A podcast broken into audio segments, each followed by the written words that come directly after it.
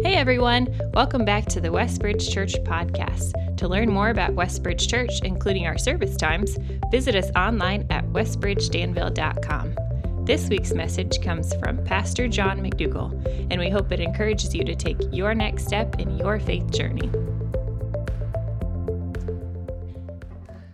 Amen. He is risen. He is risen indeed. Amen our Lord Jesus Christ, fully God, fully man, lived a perfect life to die the death that we deserved. But today we gather to celebrate the reality that his tomb was not the end of the story, was it? Our Lord is alive. And he promised, I will be with you to the end of the age. As we gather as his people, he is with us here today. And he promised, I will defend you. You are safe in my care. I will build my church, and I will come back for you. The message of hope that we celebrate today, that Wes led us into our worship team, and that we've, we've many of us have experienced, hopefully all of us, is that everyone who calls on the name of the Lord will be saved. And when we understand and trust what He did for us on the cross and the reality that He rose from the dead, verifying all that He said to be true, that our eternal destiny is forever changed. And our salvation is not just a, uh, a then and there, but it's a here and now where we begin a, a, a living, uh, day by day, moment by moment relationship with our God. And life's greatest love, life's greatest purpose, life's greatest thrill is that walk with Him, isn't it? And today we have a, a rose on the piano. I just learned moments earlier that uh, Ava Harold, um, I think Ava, how old is she? Can't be more than, she's five. Last night, uh, God opened her eyes to the beauty of, of who Christ is, and her mom and dad were able to lead her to faith in Christ. And so we praise God for her. Praise God. Yep, let's thank Him.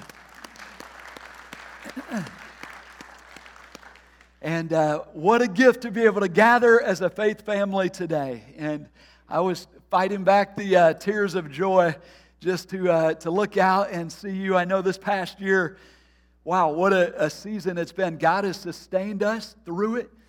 But when we come to faith in Christ, I was reading Ephesians 2 this week where Christ, the cross, really, what he was doing was creating one new humanity in himself. And we're a family and we need to be together. We were created to be together. And that was tough being apart. He sustained us, but what a gift to gather today. And if you're a guest with us today, just a special welcome to you. And so good to see you. And um, great to have our college, many of our college students back with us. Our uh, snowbirds, the Bennett, see you guys. Good to have you here. But I just praise God for the gift of family and to worship Him here as a team. All right, well, question for you Have you ever missed a sign that mattered? It, as I thought about that question, immediately the moment that came to my mind was a live and learn moment in driver's ed. It was embarrassing, but it was very productive. And we were cruising, I was driving, cruising down a country road, and I saw this sign up on the, uh, up ahead. And to me, that sign said, slow down to a, a reasonable 30 miles an hour, there's a curve coming. Well, that is not the message of this sign. I soon found out that what this sign means is put on your brakes because the road is just going to go straight that way. And sure enough, as I'm flying up towards this sign at 30 miles an hour, I had to slam on the brakes. Everybody, you know, it's a seatbelt check moment. Everybody wakes up, and my instructor had some instruction for me. and we almost ended up out in that uh, field, axle deep in mud. And when I still see this sign on a country road, it brings back a smile to my mind, but also it speaks to me. I hear it. Yep. I'm slowing way down.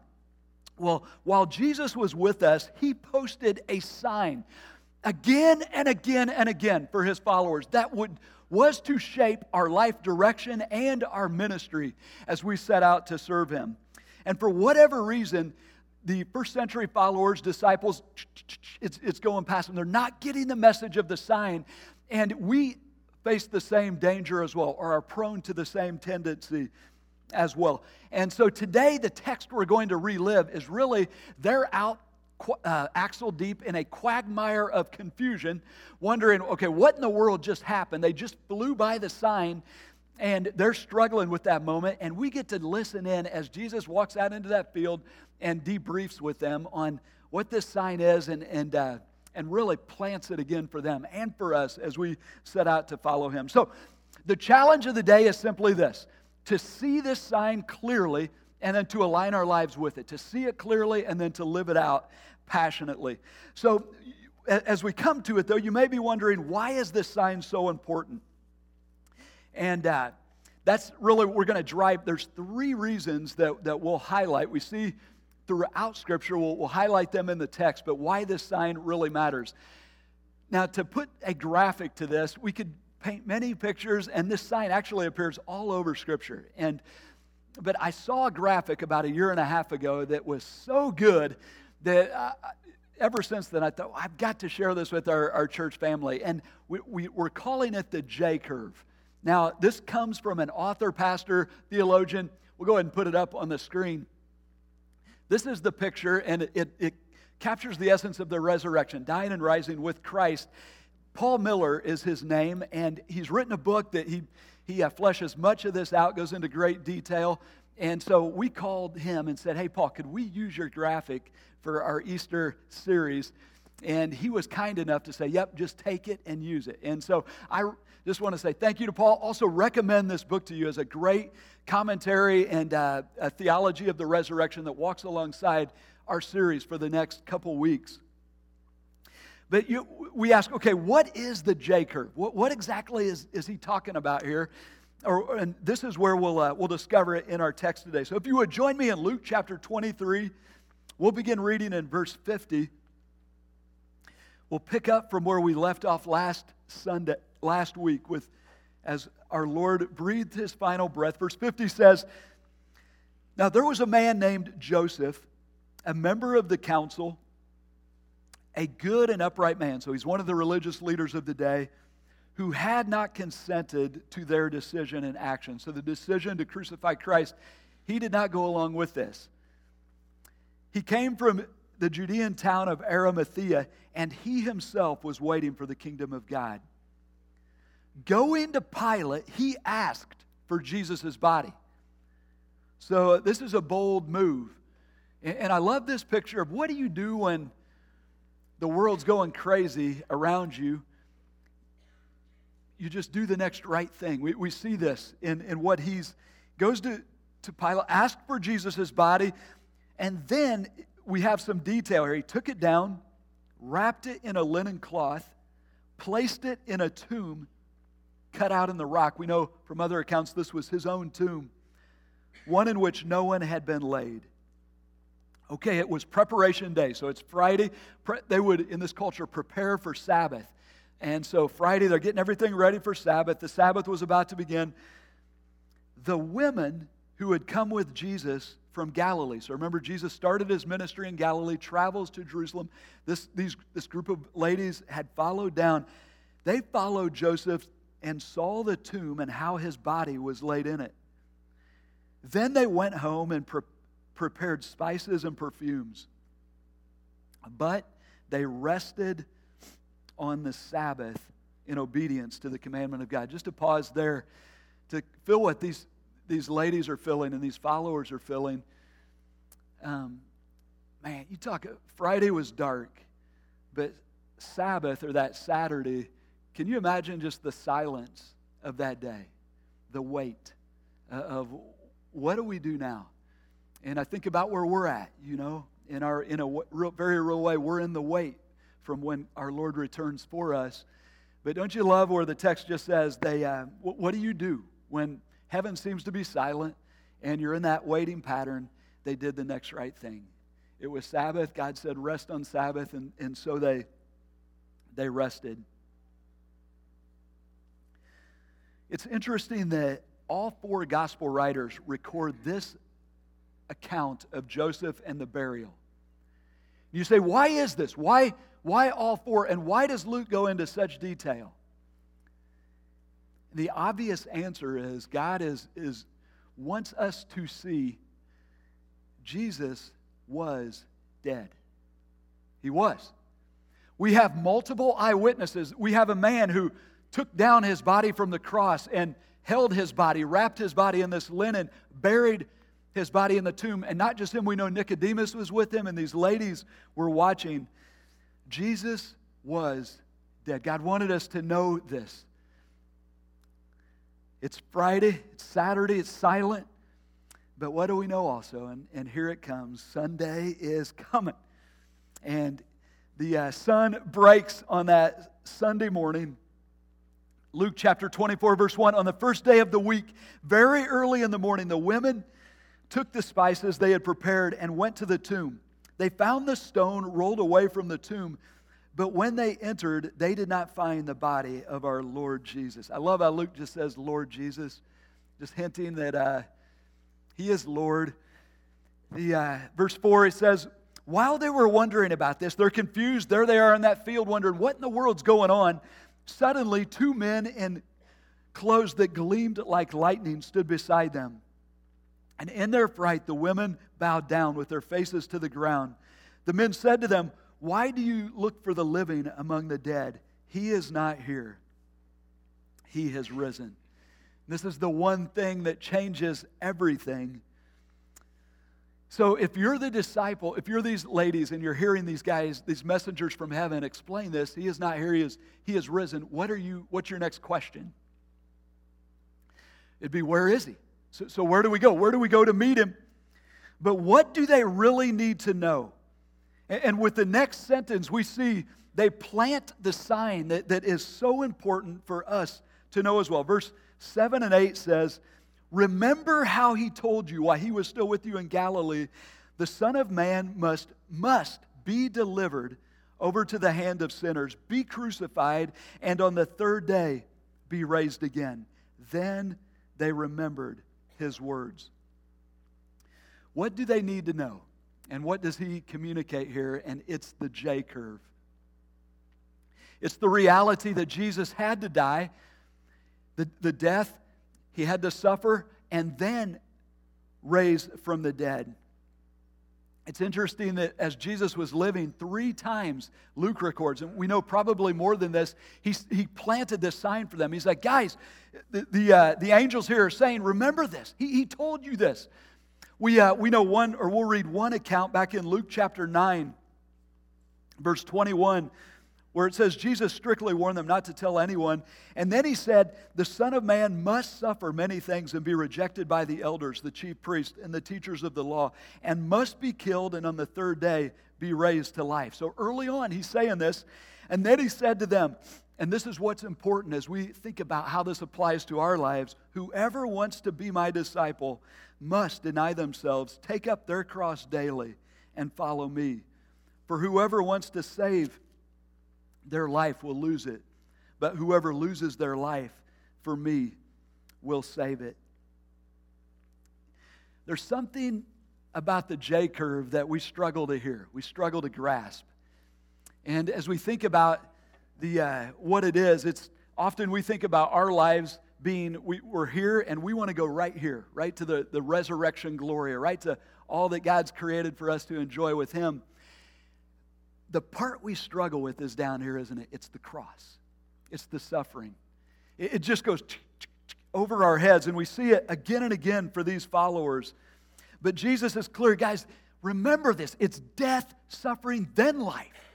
It's, it's suffering, then the resurrection. These ladies see it.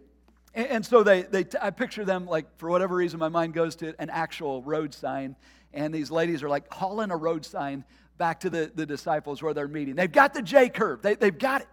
Th- this was it. This is not a surprise to God. This is, this is the perfect plan. It's the J curve. And so they're carrying the J curve back to the, the rest of the, uh, the followers of Jesus there. And we pick it up in verse 9. It says, When they came back from the tomb, they told all these things to the eleven and to the others. It was Mary Magdalene, Joanna, Mary the mother of James, and the others with them who told this to the disciples. But they did not believe the women because their words seemed to them like nonsense. The J curve, it's, they're saying this, this, is, this is what's happened. This is what God said would happen. We have it in scriptures.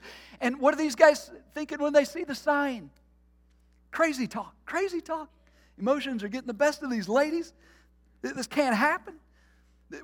It's, it's not computing yet. But Peter, verse 12, he gets up, runs to the tomb, bending over. He saw the strips of linen lying by themselves, and he went away wondering to himself what had happened. So Peter's now processing what, what's going on. Well, the next moment that Luke records is that sweet uh, and just kind of a tender moment that we started this series with when we celebrated Easter back in January, where Jesus slips up alongside two followers who are just sad. It's the end of the day, it's that road to Emmaus, and Jesus, uh, you know, slips up and he begins talking to him. But what was the one truth he communicated, or one core truth he communicated as he walked along these two with the two? Remember what it was? It was the J curve, it was the sign. He's like, guys, it's here. Verse 26, it said, or verse 25, he says, How foolish you are and slow to believe all that the prophets have spoken. Verse 26, here's the sign Did not the Messiah have to suffer these things and then enter his glory? Suffering, then the glory. And that brings us to our, our primary text for today, or the rest of our, our text for today. Verse 36.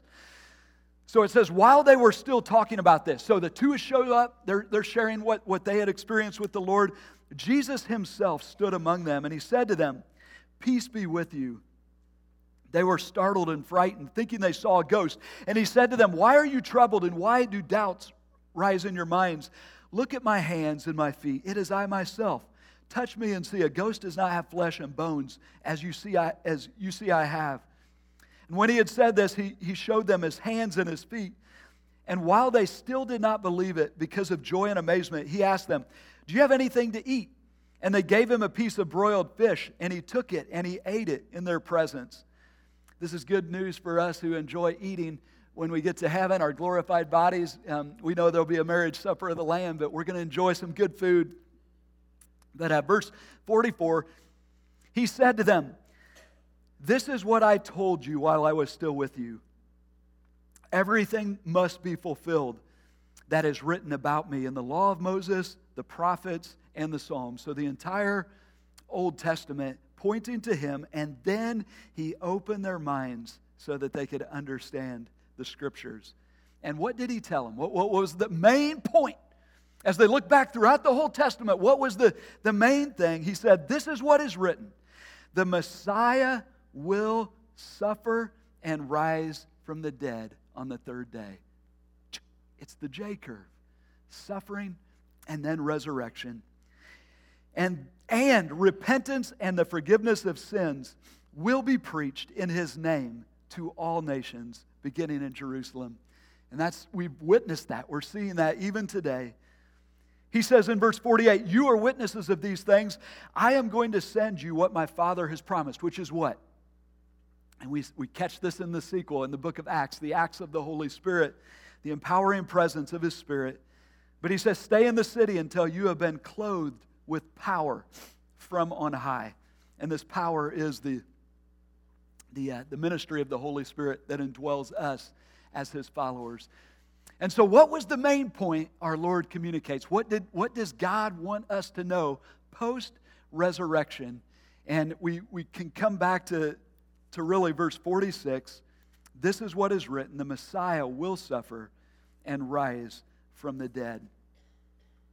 So, what is the J curve? if we were to, to define this, and we'll use what the definition Paul Miller uses, it's, it's dying and rising with Christ in our everyday lives. Now, as we understand the theology of the death and resurrection of Jesus Christ, there's a past, present, and future application to our lives.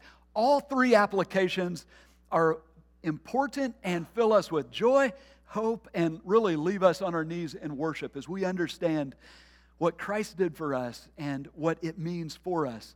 The past application is this. When we understand what, who Jesus is and what he did for us, and we put our faith in him, we are we, are uh, one with him or we have union with him such that we share in his death and his resurrection. So we are already, it's past, already dead. Uh, we've died with him and we are already raised. Colossians chapter 3 is a text that explains this in a, a, a nutshell format there in verses 1 to 3. It says, Since then you have been raised with Christ. So we've already been raised with Christ. If you're in him, you're in, in, a, in a sense, you're already um, raised up. Set your hearts on things above, where Christ is, seated at the right hand of God. Set your minds on things above, not on earthly things, for you died. There's our death with him, and your life is now hidden with Christ in God. When Christ, who is your life, appears, then you will also appear with him in glory. So that's the past application.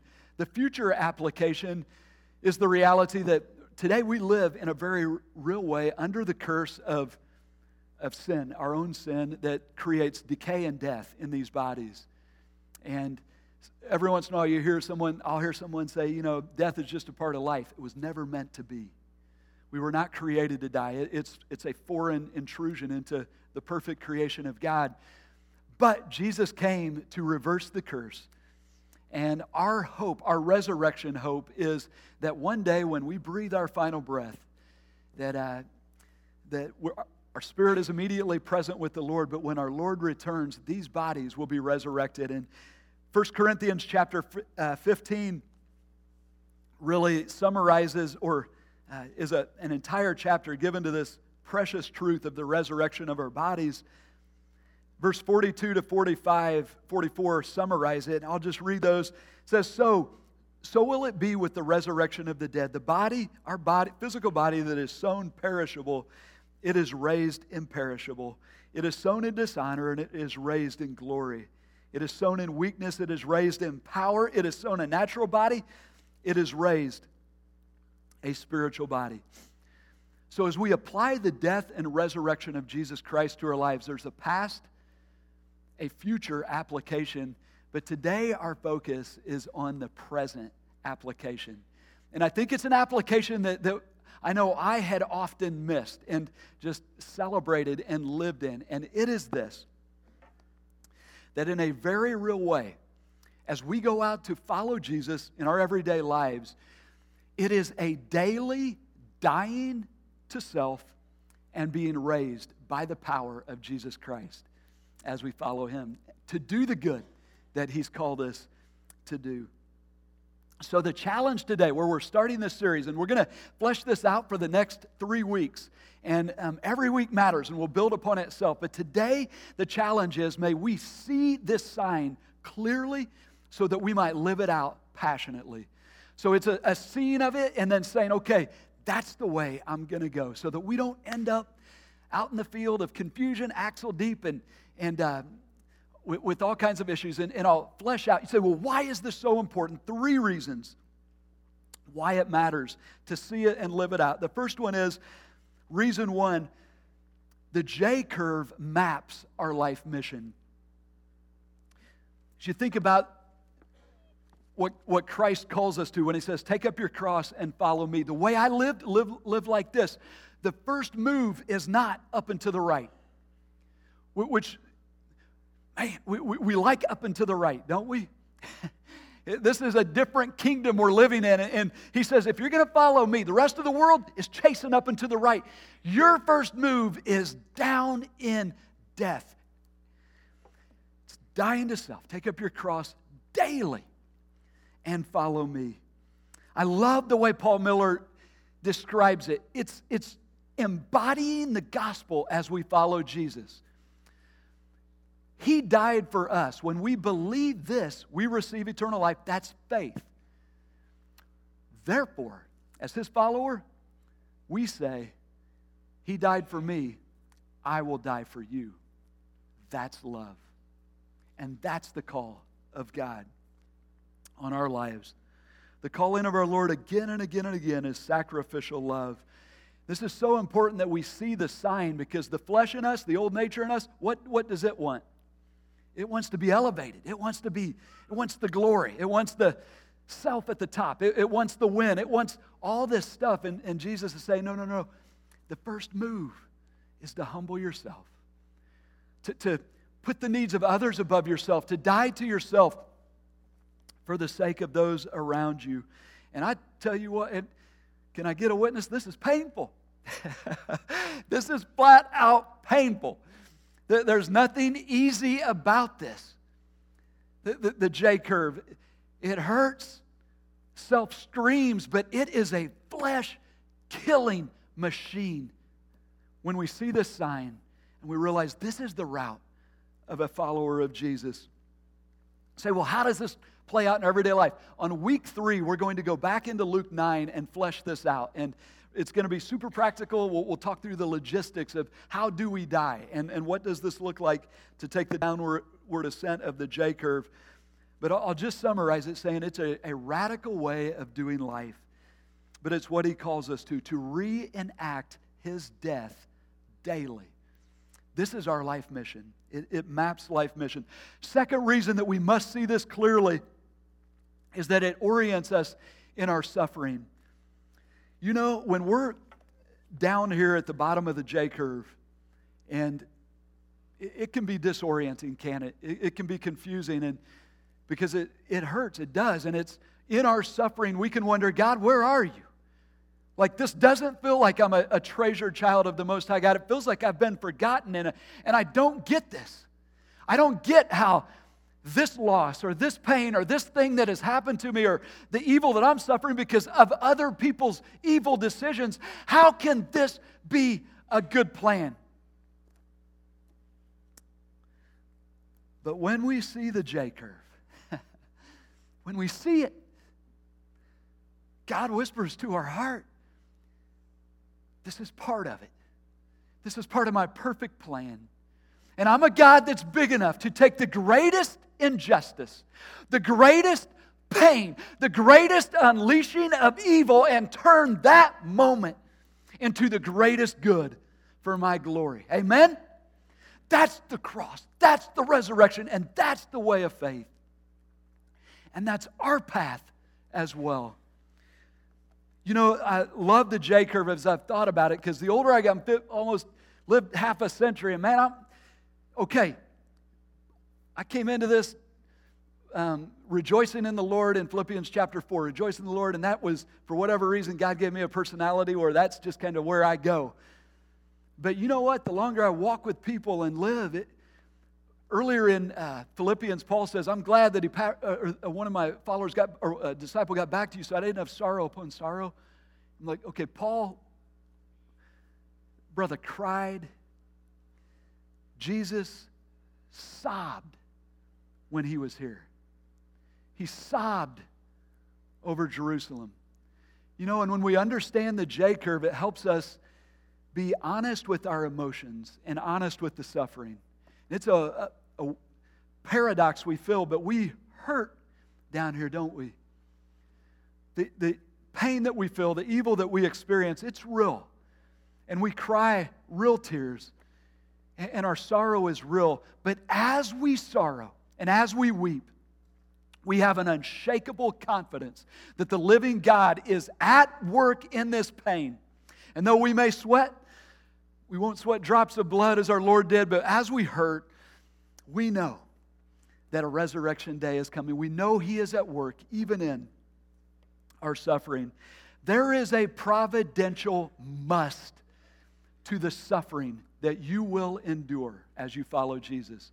As you go back through this text and you look back to verse uh, chapter 24, verse 7, it says, The Son of Man must be delivered. And this is so helpful, orienting. When we're in our painful moments, it doesn't take the pain away, but it steadies us. So, like Jesus, he didn't lose uh, direction or, or, veer from what God called him to do. He was able to keep on and, and finish the work. So, not only does this sign map our life mission, it orients us in our suffering. But third reason that we must see it is that it fills us with hope. One thing we know to the core of our being as we do life is yes, there will be suffering, but we will end up higher than where we began. And the resurrection power of Jesus Christ is at work, even in these moments. And life is really, for the follower of Jesus, a series of many resurrections as he, he does his work in us and does his work through us. I love the, uh, the way Paul prays for the believers in Ephesus as he's. Uh, he says, verse 18, I pray that the eyes of your heart may be enlightened in order that you may know the hope to which he has called you, the riches of his glorious inheritance in his holy people, and his incomparably great power for us who believe. That power is the same as the mighty strength he exerted when he raised Christ Jesus from the dead. The power that is at work in us as the followers of Jesus Christ is none other than the resurrection power of Jesus Christ. And it is in our weakness that, that his power is displayed, as Paul explains throughout his, uh, his letters to the churches. Our King is alive, and he has given us the power, his power. I, I love the way Paul says it in 2 Corinthians chapter 4, verse 18, where he says, In Christ, you are a new creation. The old is gone, the new is here. And as we look to Christ, 2 Corinthians 3:18, we are being transformed um, into his image with an ever increasing glory. That's resurrection power. That as we die to self, we are being transformed to look more and more like Christ so that his power might not just dwell in us, so that people say, Look at you, but rather so that his power would flow through us, that we might be his life giving presence to where there is pain, brokenness, and hurt in this world as we share his love. Amen? That's the work of God, the plan of God, and how it's playing out through the, through the J curve. And so, uh, as we say, okay, how does this bring us hope? And if Paul is explaining in his ministry how he, he's daily it's, it's a dying to self, and he's uh, in 2 Corinthians chapter 4, but he comes to the end of that chapter and he says this Therefore, we do not lose heart, though outwardly we're wasting away. That's the downward descent. Yet inwardly we are being renewed day by day. That's the the resurrection, for our light and momentary troubles are achieving for us an eternal glory that far outweighs them. So we fix our eyes not on what is seen, but what is unseen, since what is seen is temporary, but what is unseen is eternal. So, whatever the Lord has given you to do today, this week, and it's neat to think each of us have good works that He's called us to do, there will be a dying but there will also be an empowering where He will give you what you need, the power that you need to do what He's called you to do. And it's so important that we see this. The tendency is we focus on our, our own strength, our own power, and, and we can grow discouraged and wonder, how am I going to get it done? But it's as we see the J curve that we have the hope to do what He's called us to do for his glory. Paul Miller, in his book, shares a story of a, a pastor named Dimitri who uh, was imprisoned for his faith 17 years in a Soviet prison. And every morning he would stand by his bed, raise his hands, and he would sing his favorite hymn, which was called the Heart Song. And he would sing this as loudly as he could. And evidently, there were around 1,500 other prisoners who could hear him and would start to mock him. For 15 15 years, every day, this was his practice. And the, the day came when the ruler, the, uh, they offered him a freedom if he would deny his faith. And his response was he wrote down several scripture verses, gave them to them, and basically said, Nope. And so the guards came to lead him to what he thought was going to be his, resur- his uh, execution. And as he, they led him out of his cell, the entire prison erupted with what sounded like 1,500 prisoners singing his heart song.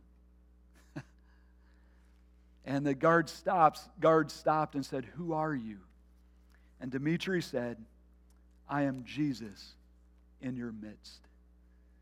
The J curve, living it day by day what was it that our Lord wanted us to know post resurrection? He said it again and again and again. This is the route. This is what it looks like to follow me. It's the J curve. It's dying to self and being raised by the power of God. It's so important that we see this sign because it maps our life mission, orients us in our suffering, and fills us with hope to carry on. So, the challenge for us today are you seeing it? And then would you commit to live it, to follow Jesus this way? It was August 22nd, 19, or 18, way back, 1851, when a skipper John Stevens and a six man crew won the America's Cup, and it was a 53 mile sailing race. And it was uh, evidently witnessed by uh, Queen Victoria, who reportedly asked, Who came in second? And the infamous answer was, There is no second. Th- this is our race, and we win it. And so that began a 132 year winning streak. Now, can you imagine all the competitors having to show up against that kind of winning streak? And evidently, they had the edge on the race. And, you know, how would you even want to want to race in a, uh, against a, compet- a, uh, a legend like that? But on September 26, 1983, John Bertrand and his crew on the Australian 2 won the race, won that race. It was a battle. They won it by 41 seconds and uh, became, you know, the heroes of, of Australia. And really, the rest of the world took note of this. And the question began to surface how did they do it? Was it something structural with the, the sailboat? And there was some tweaks they made with that. But really, they all pointed to one thing. And it happened three years earlier when a skipper named Mike Fletcher made a recording of them winning the, the America's Cup. And he went so far as even to add in the, the sound of a sailboat cutting through the water. And then he gave this recording to every member of the crew and said, For twice a day for three years, you must listen to this every day. And so by the time these guys got to the race, what were they seeing? the race was already won. They'd won it twice a day for three years. When Jesus was with us, think about what a gift. He said, Guys, this is what I've been telling you suffering, then resurrection. And, and, and, today, for those of us who are following him, same thing. See it, see it, see it, so that you might live it. Die to self and then rise with Christ. The sign God has given us maps our life mission, orients us in our suffering and fills us with hope. The Word of God, verse 7 of chapter 24 remember how He told you while He was with you, still with you in Galilee. The Son of Man must be delivered over to the hand of sinners, be crucified, and on the third day raised again. Then they remembered His words. Today, if you're listening to this and maybe it's all coming together for the first time, understanding who Jesus is and what he's done for you, and you realize you don't have a relationship with him and have not asked him to forgive you of your sin and, and to trust him as your Savior, I invite you into that precious relationship. It's the one thing that changes everything, and to uh, call out to him, and he will give you eternal life. For those of us who do know him, would you commit just to take this with you, this picture? Let it be on the forefront of your mind. Even a couple times a day, just remember the J curve. Pray, Lord, help me live it. Eyes on you. And uh, as we follow him, would you join me in prayer? Father, I thank you for your word to us today. Thank you for the hope we have and what you've done for us at the cross. And then this beautiful truth that, that you have risen. Lord, I thank you for reminding us of this sign and, and helping us see it clearly. I thank you for the calling to join you in your suffering and in the resurrection power in an everyday, moment by moment way. Lord, we pray for your grace to just empower us to see this and then to live it for your glory. Thank you for each person that's here today. And Lord, I pray that you would meet each one of us just where we're at and provide just what we need through your word. We pray this in the powerful name of Jesus. Amen. If you were encouraged by today's talk and believe it would be helpful for others, please be sure to subscribe or share. To experience other messages or find helpful resources, visit us online at westbridgedanville.com.